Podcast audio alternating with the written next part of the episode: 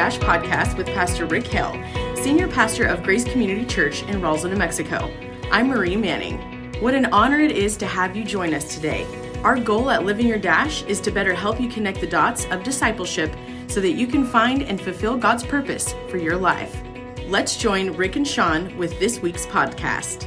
Oh, Marie, you know just how to say that. Um, probably because I wrote that, but that's beside the point. Hey, thanks for the introduction. So, Rick, this marks the uh, fifth of 21 messages on the kingdom secrets that Jesus is inviting us to receive. You know, it made me think of uh, the writer of the book of Hebrews when he wrote, Therefore, since we are receiving a kingdom that cannot be shaken, let us be thankful and so worship God acceptably with reverence and awe. And there's that phrase, uh, you know, that phrase that, that I think is, is overused that this changes everything. You know, I, I don't like a I don't like it because the new car model doesn't change everything. Um, but the kingdom that Jesus is talking about does indeed change everything. What we value, what we hope for, what we yearn for, what we dream for, and most importantly, who we worship and who deserves laying our lives down for.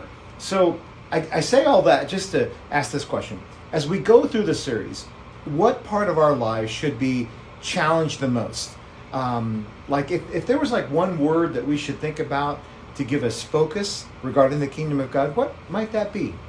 Sean, I would pick the word values. Mm. Or if you would let me use two words, core values. Mm. What what's what is a person's core values? What do you value most in life? And when um, when you come into the kingdom of Jesus Christ, that overused phrase is true. It changes everything. Yeah. Because it changes your core values. What what consumes your time, your talent, your treasure? Those are your core values. And you know, maybe maybe time, talent, and treasure is one of those overused phrases, but it certainly fits here. Uh, Jesus is is addressing and radically changing our core values, and that's why I love the parables because they they cut through the crust of our lives and they get down to the core. What what do you value most in life, and are you willing to change those values? Mm. I, I think it's interesting that the Lord Jesus doesn't say, now, guys, I'm going to tell you some religious values here that uh, you really need to focus in on. He doesn't say anything like that. He just says the kingdom of God is like. And, and, and I I love it because we really get it more. We really understand it more um, in the way that he told it through these stories. And so uh, that's why I love this series. So now, this past week, you gave a, a rather clever title that the, the kingdom is for the birds, right? Well, actually, the title was "This Church is for the Birds." Oh! this church is for the birds. right, okay. Now, is that because the church is full of uh, a lot of weird birds, you know, as you said in the message? By the way, you need to check out this message by going to roswellgrace.com and, and click under watch. But all those weird birds, like that you mentioned uh, buzzards, owls, songbirds, birds of prey. Yeah, yeah, we we've had. It's really been fun to think back over the twenty plus years here at Grace, all the different kinds of birds that God has sent. But I, I love that part of the parable because he- he's really contrasting the how tiny the mustard seed is, and yet it grows into the largest of all garden plants. And then he adds this line that he says, with such big branches that the birds can perch in its shade. Hmm. And what a beautiful picture of, of God providing in his kingdom shade for all different kinds of people. It's a picture, Sean, of, of safety, of security. Uh, uh, the church should be a place of rest. How about this? Of relief. Hmm. You know, the, the world is dangerous. Yeah. It'll it beats you up. Uh, it's mercil- merciless out Mhm. there. And the church ought to be a place of refuge where people can come after getting yelled at, kicked at, screamed at all week. Yeah. It ought to be a place where people can come and um, and just find rest and, Yeah. and relief. Yeah, I, I think about one of the signature things that we have at Grace are these ministries of healing or um, of redemption um, uh, or um, of support. Like, for instance, we have uh, Celebrate Recovery, we have grief share, we have divorce care, we have cancer with grace. Yeah, hope for mental health. Yes. All of those are for recovery. Yeah. I love that word recovery because it's like, man, I've just been beat down. I need to recuperate. Yeah. And yeah, all those ministries are designed to provide shade for the birds. All right. So, based on that parable of the mustard seed, the, the, the two main truths that are in the kingdom of God, the, the instruction to its citizens of this kingdom are that number one, we must be willing to grow big, and then number two, we must be willing to love big. So, I, I can't help but think, who was this parable originally meant for? Do you think he was trying to prepare them for this, for a watershed moment that was really going to come? Yeah, twofold answer on that, Sean. You know, originally Jesus, of course, was speaking to a Jewish audience. Yeah. I think he was trying to prepare them, perhaps, you know, crack a hard nut that, hey, listen, my kingdom is not going to be limited to the Jewish nation. It's not going to be just another Jewish sect. Mm-hmm. My kingdom is going to open up and include Jews and Samaritans and Roman Gentile centurions Yeah. and ultimately the ends of the earth.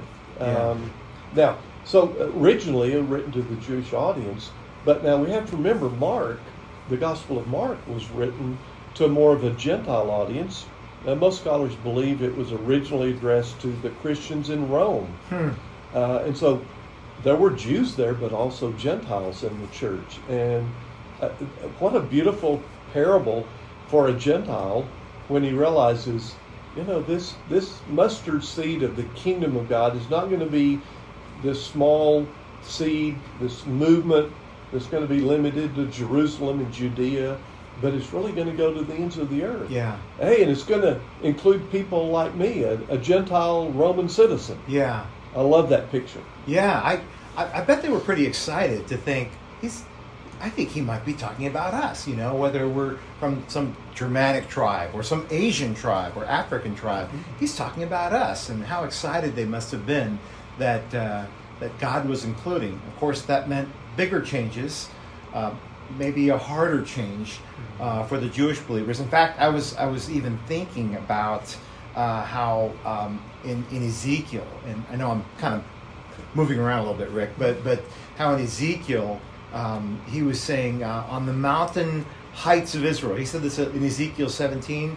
Uh, I will plant it. I will produce branches and and bear fruit and become a splendid cedar, and birds of every kind will nest in it, and they will shelter uh, in the shade of its branches. And all the trees of the field will know that I, the Lord, bring down the tall tree and make the low tree tall, grow tall. I gather up the green tree, or I dry up the green tree, and make the dry tree flourish. And then he said, I, the Lord, have spoken, and I will do it. I don't know if they felt nervous about that or if they felt excited about that. I don't know. What, what are your thoughts about that? Yeah, I wonder, wouldn't it be interesting if this passage may have been in the, the mind of Jesus when he told the parable of the mustard seed? You have to remember Ezekiel. Ezekiel was a prophet um, to the Babylonian captivity Yeah. people. Uh, so here the Jews have been uh, delivered out of their homeland. They're captives in Babylon. They feel helpless. They feel hopeless. Yeah. And so Ezekiel comes to them and says, Well, number one, here's what got you into trouble. uh, you were disobedient, you Yeah. worshiped idols, and this is your punishment. But Ezekiel is always uh, he's always there to say, but there's still hope. Uh, there, this isn't the end of the story, and this is one of those promises that Ezekiel is saying. Listen, someday there's going to be a, a fresh sprout Yeah. come, and um, other passages talking about the remnant, the believing remnant, is going to come out of the Babylonian captivity. The true Israel is going to come, and and Sean ultimately that the true Israel, the remnant, manifests itself in the church. Yeah. So Jesus comes and calls the remnant, believing Jews, grafted in Gentiles, Mm. and the the church is born. Yeah. And it is a fulfillment of this Ezekiel passage. You know, I, I'm feeling a great sense of, of gratitude for our, our, our Jewish and, and Gentile ancestors who uh, gave of their literally their blood and their bodies to make sure that the gospel would continue to be spread. Um, to here it is, 2021. What, of course, what, what year did, did you become a Christian? Oh my goodness, that would be For me, about- 1979. No, I became a Christian in about 1956. 56. Yeah. so all those years crossing oceans and, and Yeah. peoples and political systems and and, uh, and and and we were able to receive the gospel and we I'm looking at that Ezekiel passage I'm thinking about this Mark passage and and that's for us and I just give glory to God for for that he would desire us to be a part of that and uh, Yeah, you know, Isaiah, Isaiah prophesied, a branch will come out of Jesse. Uh, uh, you know, out of you know Jesse Yeah. and, and David, that lineage. Yeah. Jesus was that branch, yeah and I mean, here the analogy is again. It just the, the, the kingdom of God. The church was was planted by by Jesus, the seed and the branch, and out of Jesus grew this beautiful plant called the church, yeah and we get to rest in its branches. Rick, this I know we, we script a lot of these questions, okay, and so that's the little secret sauce, everybody. But I, this is my question: What if someone out there right now is they're thinking, I don't know, I'm a pretty lost bird. Um, honestly, the church's branches they've never made much sense to me, not very desirable to me. But you're saying something that resonates with me. It's making sense. What would you say to them to say, give it a try? Yeah, absolutely. Go back and read this parable in Mark chapter 4. You'll notice when he says that uh, the branches are so big that the birds can perch in its shade. There's no exclusion. He doesn't say, well, except I don't like blackbirds, or except I don't like common sparrows. So they're, they're not welcome. Mm. There's no exclusion. Yeah. There, none at all. The kingdom is open for all who would enter, all Yeah. who would enter. So, yeah, give it a try. Uh, you know, you, you've tried everything else that the world has to offer. How's that working out for you? Right. As Dr. Phil would Yeah. say. Um, Great give, evangelist. give Jesus a try. Give give Jesus a try. Just see what happens. Yeah. And they won't be alone. I mean, how many birds like them Oh. have, uh, have Billions and billions. and have become stalwart and pillars of the church, Yeah. just like them. But uh, okay, now let me bring it back to some more contemporary interpretation. Um, you said that the price of growth is well, it's going to cost us two things. One is convenience, and the other one is control. Could you explain what you mean by that? Now, think of it in two categories, Sean. Uh, first of all, personal growth, individual growth. Uh, for me as an individual, when I become a member of God's kingdom, that means uh, I give up control, uh, control of my life. So suddenly, instead of me on the throne, it's Jesus on the throne. That can be very inconvenient. Uh, for example, Jesus tells me, Sean, I have to love you and care about you and meet your needs. And well, that's terribly inconvenient. I would rather be concerned about me and my needs, and I'm number one. uh, so you, that's giving up control, giving up convenience Yeah. on an individual level. Uh, on, a, on a corporate level, the, the church, corporately speaking, the church, it, it's very inconvenient to grow a church. You know, I was a, I was a pastor of a small church. It's it's easier to pastor a small church, Mm-hmm. but now, uh, you know, as as the church grows, there's more birds, and per, all these birds have issues, and how do you lead all those? And all of, all of a sudden, you realize it's going to be very inconvenient to be a member of God's church Yeah. because in the church you have to give up control. Now, Sean, I mentioned two specifically, uh, two specific areas where you have to give up control. Uh, number one, pastors. If you're going to grow a large church, really get the branches out there and inviting the birds to come, pastors have to give up the ministry to the members. Mm. See, one pastor can only lead so many people. But if a pastor turns the ministry over to the members, suddenly you don't have one minister, you have hundreds Yeah. of ministers. Well, that's hard Yeah. for pastors because most pastors got into the business of Mhm. pastoring so they could shepherd people and pastor people.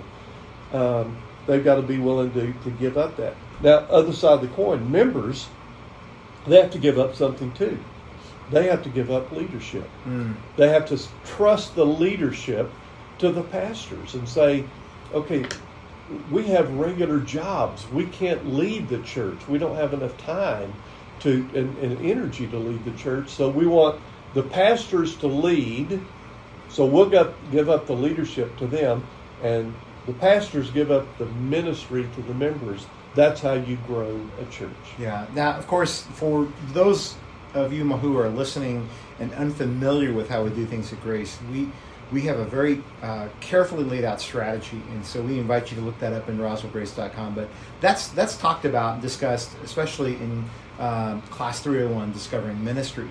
And so sometimes people may get confused because people might say, "Well, I thought only ministers could the only people who are ministers were the ones that went to seminary and Bible college."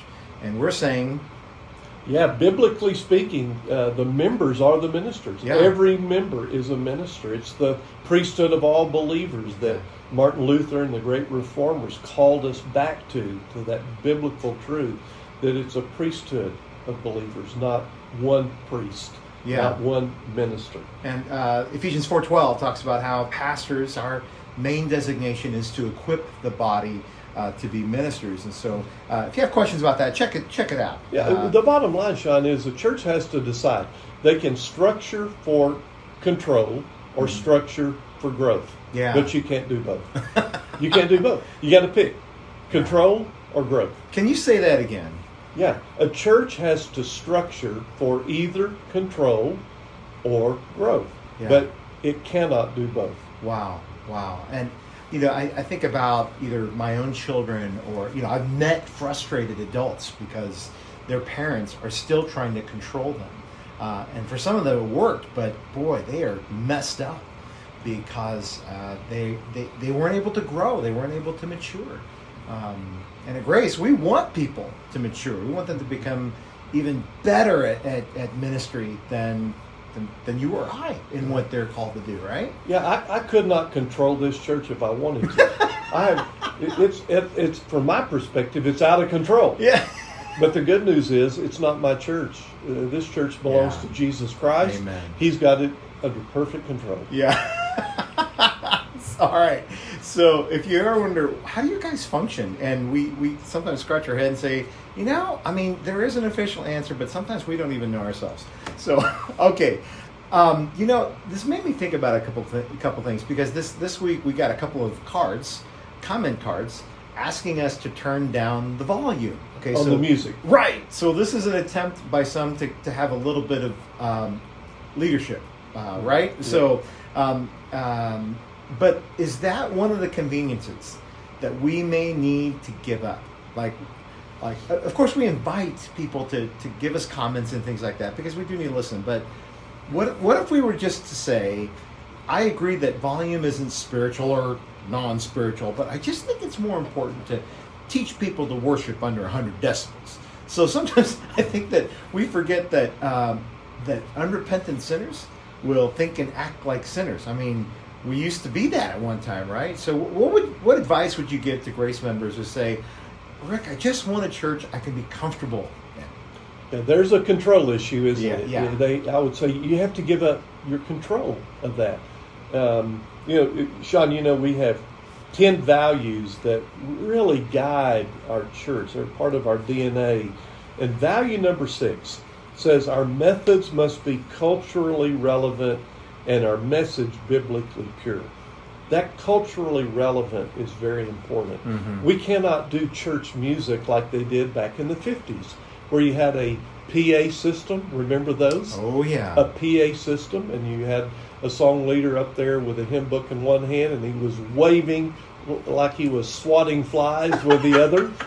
Um you you cannot reach uh, the generation today without uh, reaching them with their style of music. You Yeah. know, with Christian words, but their style of music. So, I, I I would say, and I've actually told people before, listen, honestly, the mature response, if the music is too loud for you, wear earplugs. now, at, when the sermon starts, you got to pull them out. Yeah, yeah. know? but wad up some Kleenex and just put it in your ears, and it will soften the sound.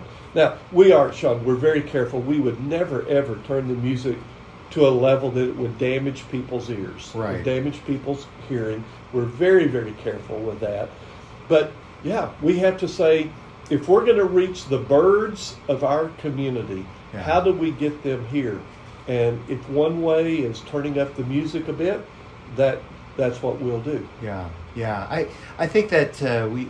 We, we the moment that we start saying that we don't want to reach the generation in fact you, you mentioned this in your message the moment that we don't want to reach the generation that grew up on Facebook and TikTok and uh, and MTV uh, and and loud really weird strange rock music that we that we never listened to when we were young then what what are we saying to that generation Yeah, we're, we're saying, hey, we're going to heaven, but you can go to hell. yeah We, we cannot say that. No, we can't say that. Just even thinking that is, is just shocks me. it helps to realize that we have been so inundated with a consumer mentality in our Mm. culture. We, we treat churches like restaurants. You know, we go church shopping like we would go to a restaurant and we would use criteria to okay this yeah the food was good the service was good the the air conditioning was set just right and then we take that same those same criteria when we go church shopping and it's and it's what's in it for me Yeah, do they sing my kind of music at my level? Uh, did, was the sermon short or too long? And were the people nice? Was the chair comfortable?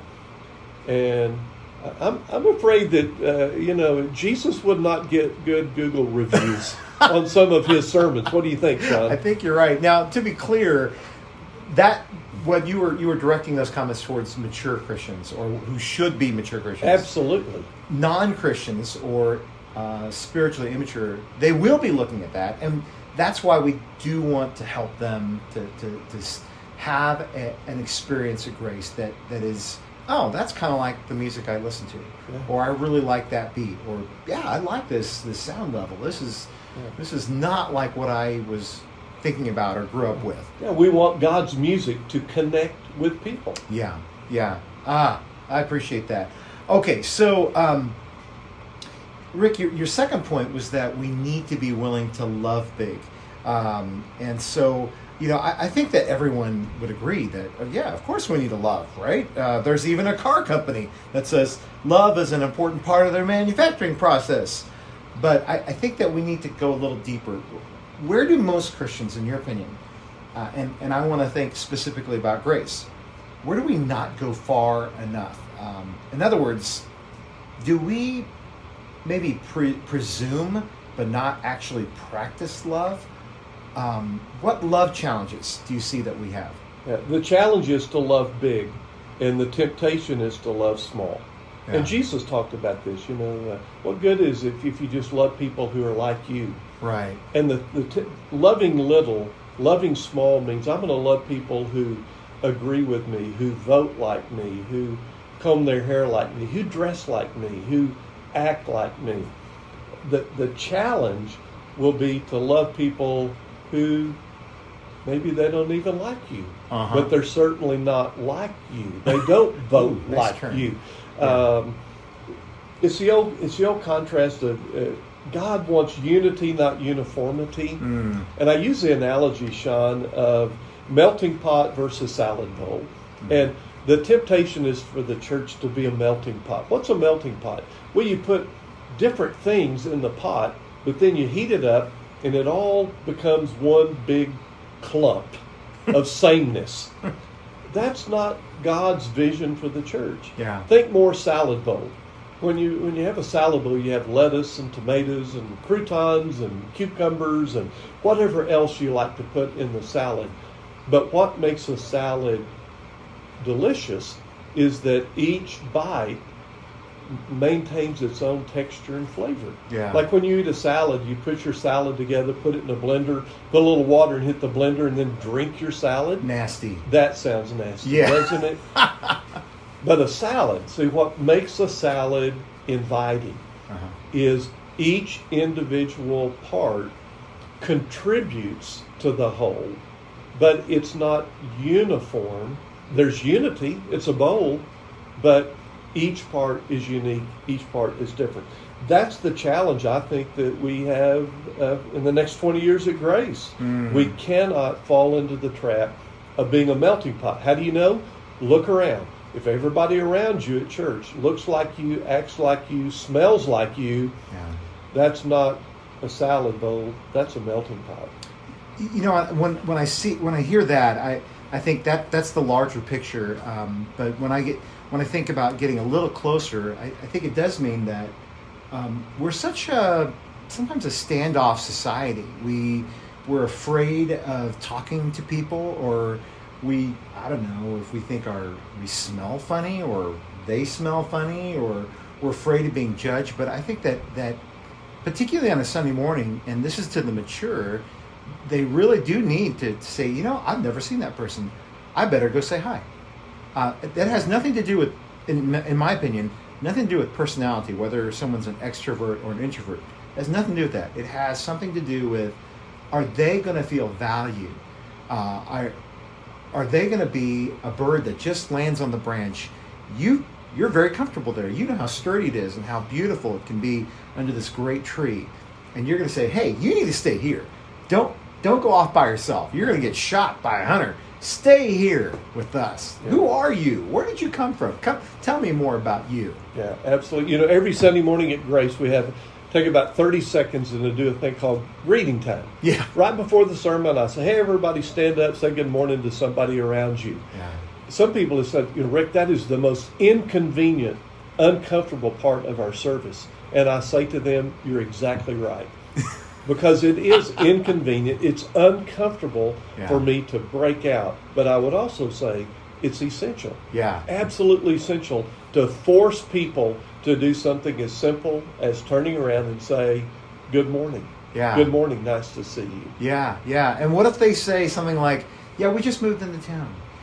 Oh, yeah. Yeah. Or this is our first time to grace. Yeah. Well, that should uh, create a conversation at the end of the service. That's right. Yeah. I Hey. totally agree, Sean. Yeah. All Good right. Well, okay, Rick, we got to move on here. So, as you know, we started something new called Rick's Quote of the Week.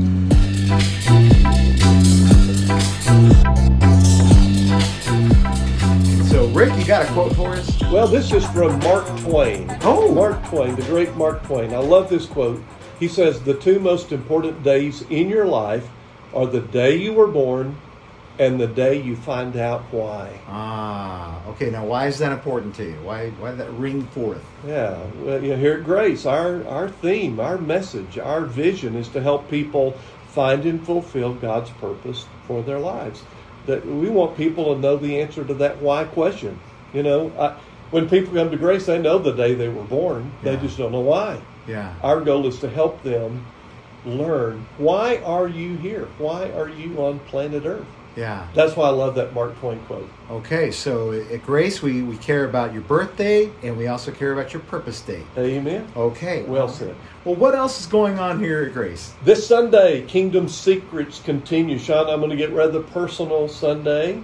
The title of the sermon, Dealing with Our Weight Problem. Oh no, Rick, you can't go there. You, Well, let me explain. Let me explain. The word weight is W A I T. Oh, So we're not going to talk about pounds. We're going to talk about waiting, having to wait. And You're we're so clever. At the, we're going to look at the great uh, parable of the wheat and the weeds. ah. Also, okay. Sunday night, Class 501, Discovering Magnification. So uh, you got to complete all four classes leading up to that to qualify. But it's a great finale. We have a lot of fun and a great celebration. It is it is powerful. So if you've gone through 101 through 401, do not miss 501. It's going to be fantastic. All right, Rick, thanks so much for your time. Thanks for spending time with us today. We hope that you've been encouraged and better informed. We love to get feedback, so send us an email with your comments and suggestions to info at roswellgrace.com. If you like what we're doing here at Living Your Dash, please hit the subscribe button, leave us a review on your platform, and share this with your friends. For more information about Grace Community Church, please point your browser to roswellgrace.com. Until next time, I'm Marie, and this is Living Your Dash.